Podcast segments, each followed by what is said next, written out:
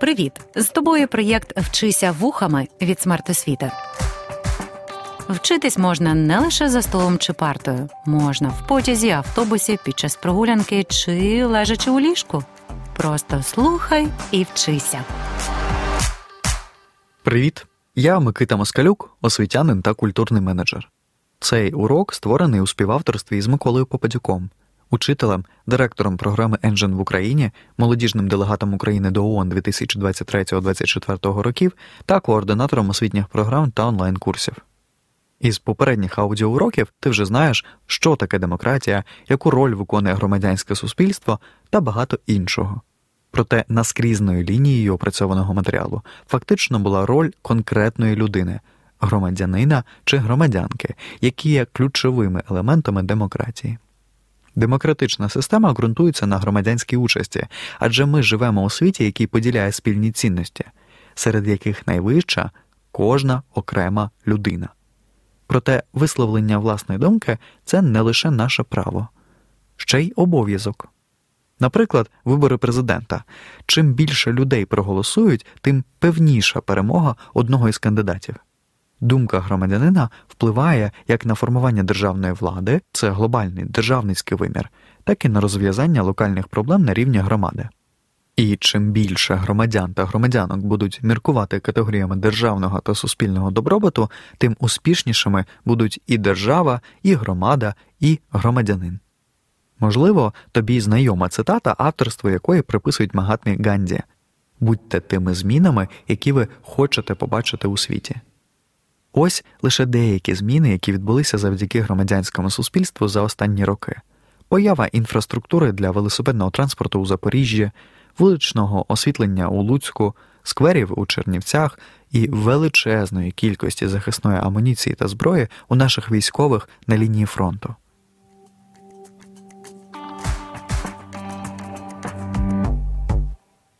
Громадянська участь означає активну роль громадян у політичному, соціальному, культурному житті країни, тобто голосування на виборах, участь у громадських організаціях, підтримка ініціатив, спрямованих на покращення умов життя в суспільстві, а також активна долученість до різноманітних заходів та обговорень, що розвивають всю країну. Ключовим діячем тут знову ж таки виступає громадянин але краще, коли він є демократичним та активним. Демократичний громадянин чи демократична громадянка це особа, яка активно присутня у демократичних процесах своєї країни та дотримується основних принципів демократії. Ось які риси притаманні таким особам. Перша участь у виборах демократичний громадянин активно використовує своє право голосувати на виборах, виражає свою волю та відповідальність за майбутнє країни. Друга громадська активність, що включає участь у громадських обговореннях, дискусіях, підписання петицій, знову ж таки, участь у мітингах, акціях та інших формах громадської участі, спрямованих на покращення соціального середовища та розв'язання важливих питань. Третя це свідоме сприйняття прав і обов'язків. Демократичний громадянин розуміє свої права та обов'язки перед державою та іншими громадянами, дотримується законів, поважає права інших людей та різноманітність думок.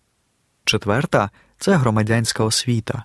Так, слухаючи цей курс, ти стаєш більш демократичним громадянином чи громадянкою адже освічені громадяни розуміють сутність демократії, розбираються в основних політичних процесах, економічних та соціальних проблемах своєї країни та світу. П'ята риса це повага до інших. Він або вона поважає різноманітність думок та культур, проявляє повагу до інших громадян незалежно від їхніх поглядів чи статусу.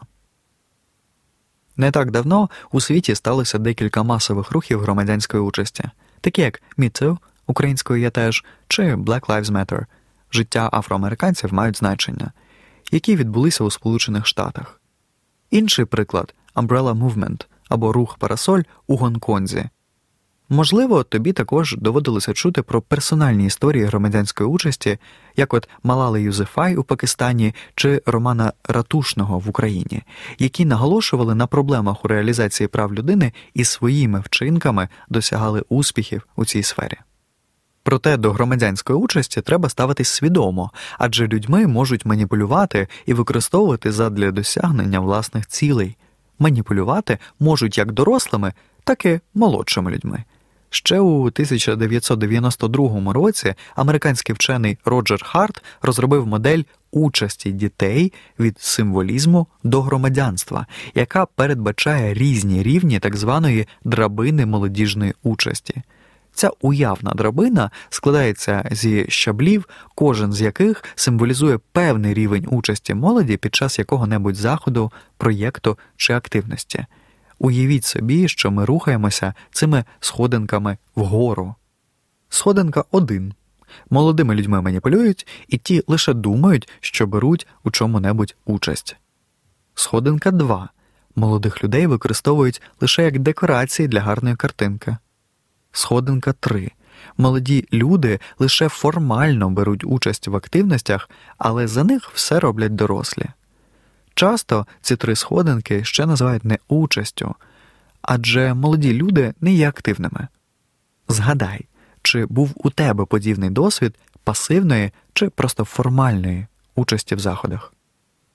Сходинка 4 означає, що молодим людям поставили задачу і повідомили, що ті мають її виконати. Сходинка 5 молодих людей проконсультували, проінформували про те, що потрібно зробити. Сходинка 6. Ініційовані дорослими рішення є спільно прийнятими разом з молодими людьми. Сходинка 7. Молоді люди самі ініціювали та очолили певний процес.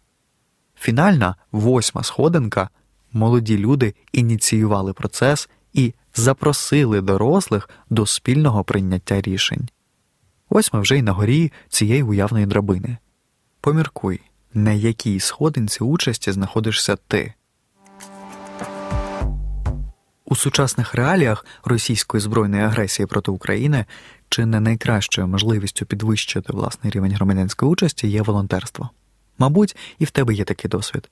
Можливо, ти волонтерив чи волонтерила або отримував чи отримувала допомогу чи іншу підтримку. Волонтерами називають людей, що готові приділити частину свого часу, енергії та ресурсів задля того, щоб вирішити або працювати у напрямку вирішення тих чи інших проблем. Насправді, волонтери можуть діяти у різних сферах, таких як допомога військовим, освіта, медицина, екологічні рухи, культурні ініціативи, спортивні заходи, соціальна допомога. Волонтерство є ключовим елементом соціальної відповідальності. Воно сприяє розвитку громад та покращенню умов життя. Держава має створити умови для волонтерів, оскільки їхні дії допомагають розв'язувати соціальні проблеми та сприяють єднанню суспільства. Що стосується законодавчої бази, то вона різниця в залежності від країни та сфери діяльності волонтерів.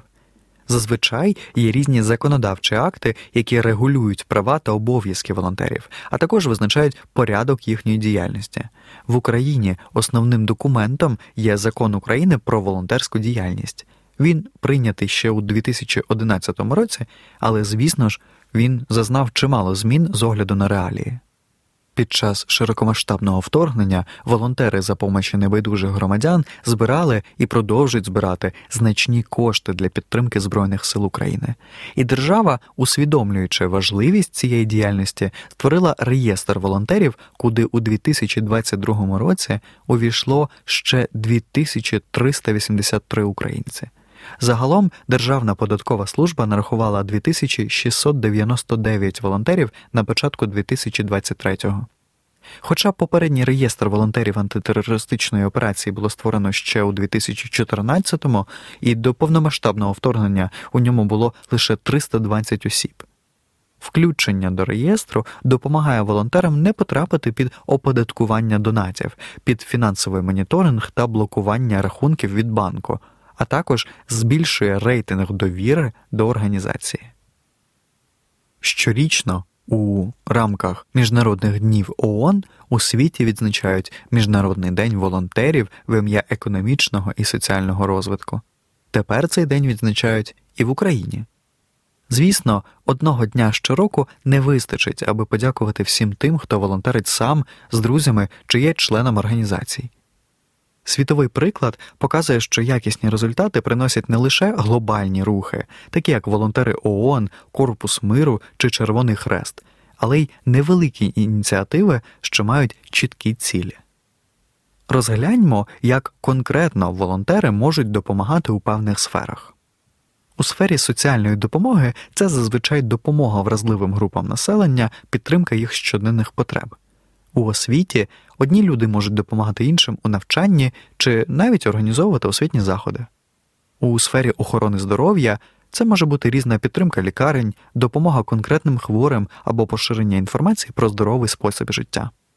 У сфері екології це прибирання територій, ведення кампаній з екологічної освіти, допомога у збереженні природи.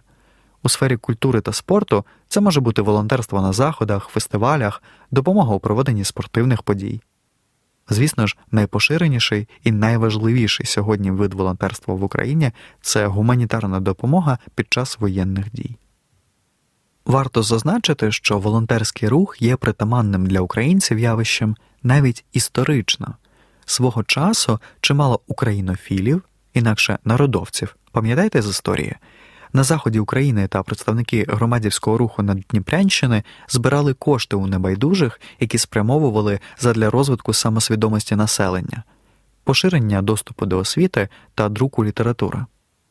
У 2014 році із початком російсько-української війни відбувається активізація руху волонтерів на підтримку збройних сил, що брали участь в зоні антитерористичної операції.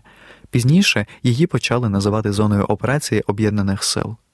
З 2022 року волонтерський рух підтримки військових сягнув небачених масштабів, суттєво розширився, адже тепер масової допомоги потребували внутрішньо переміщені особи, особи в зонах бойових дій, тварини, люди, що перебували в окупації. За рейтингами світового індексу благодійності World Giving Index, а він вираховується за трьома показниками: допомога незнайомцям, грошові пожертви і волонтерство. У 2022 році Україна стала єдиною європейською державою зі справді високим рівнем благодійності, посівши десяте місце у світовому рейтингу. Уже у 2023 році Україна посіла друге місце у цьому ж світовому рейтингу благодійності. За результатами опитування, проведеного Центром демократії та верховенства права у березні 2023 року, 75% населення України допомагає іншим людям. Зокрема, чверть всього населення долучається до волонтерства. Для порівняння у 2010 році Україна у тому ж рейтингу посіла лише 150 місце серед країн світу бо тоді тільки 5% населення долучалися до волонтерської роботи. Важливо усвідомлювати, що волонтерство це не тільки діяльність у складні часи нашої держави, але й у повсякденному житті у мирний час. Як, власне, стати волонтером? Наприклад, можна ввести ключові слова у пошуковику можливості, волонтерство, молодь. Тобі відкриється безліч каналів із корисними посиланнями та цікавими можливостями. На завершення розповім особисту історію. Уроки цього модулю створені у співавторстві з моїм шкільним вчителем історії та громадянської освіти Миколою Попадюком. Колись у моєму 10 класі ми разом вирішили зареєструватися на чудову ініціативу під назвою Zero Waste School. Це один із багатьох проєктів фонду братів кличків. Отож, наша шкільна команда подалася, пройшла відбір і потрапила на саму програму. Ми приїхали до столиці, три дні навчалися, брали участь у воркшопах та тренінгах, трохи гуляли містом і заряджалися від спілкування зі спільнотою безмежно активних школярів та їхніх вчителів. Усе це безоплатно. Для моєї однокласниці, наприклад, та поїздка до Києва взагалі була першою. Повернувшись до рідного міста, ми реалізували дводенний проєкт Zero Waste School вже вдома. Перший день був лекційним, наповнений корисною інформацією про важливість екології для громади та мотивуванням до участі в акції наступного дня, а вже другий масовим прибиранням галявин міського парку, що є проявом наших європейських цінностей. Про нас тоді написали міські медіа, тележурналісти знімали сюжети. Це лише одна з мільйонів можливостей і один з безлічі сценаріїв для активних громадян незалежно від віку, статі, місця проживання чи фінансових можливостей. Тут і знайомства, і відкриття, і подорожі, і найголовніше позитивний вплив. Це саме ті зміни, які починаються з нас. Тож на правах активних громадян запрошуємо стати одним чи однією з нас. Таких ще називають агентами змін. Зустрінемося десь на форумі, який просуватиме зміни у медіа, у волонтерській поїздці задля допомоги тваринам із притулків, у чаті волонтерів-перекладачів або іще десь. Бо, зрештою, світ тісний, усі лідери завжди рано чи пізно одне одного знаходять. Сподіваємося, що, прослухавши аудіоуроки цього модулю, ти впевнено рухатимешся до активної участі у громадському житті власної громади. Знатимеш, що таке демократичний устрій, звідки у ОТГ фінанси, з якого віку можна стати учасником молодіжної громадської організації та ще багато цікавих і корисних речей. Ми не прощаємося колись і ще точно зустрінемось. Проєкт Вчися вухами творить громадська організація Смарт Освіта за підтримки Educo Foundation.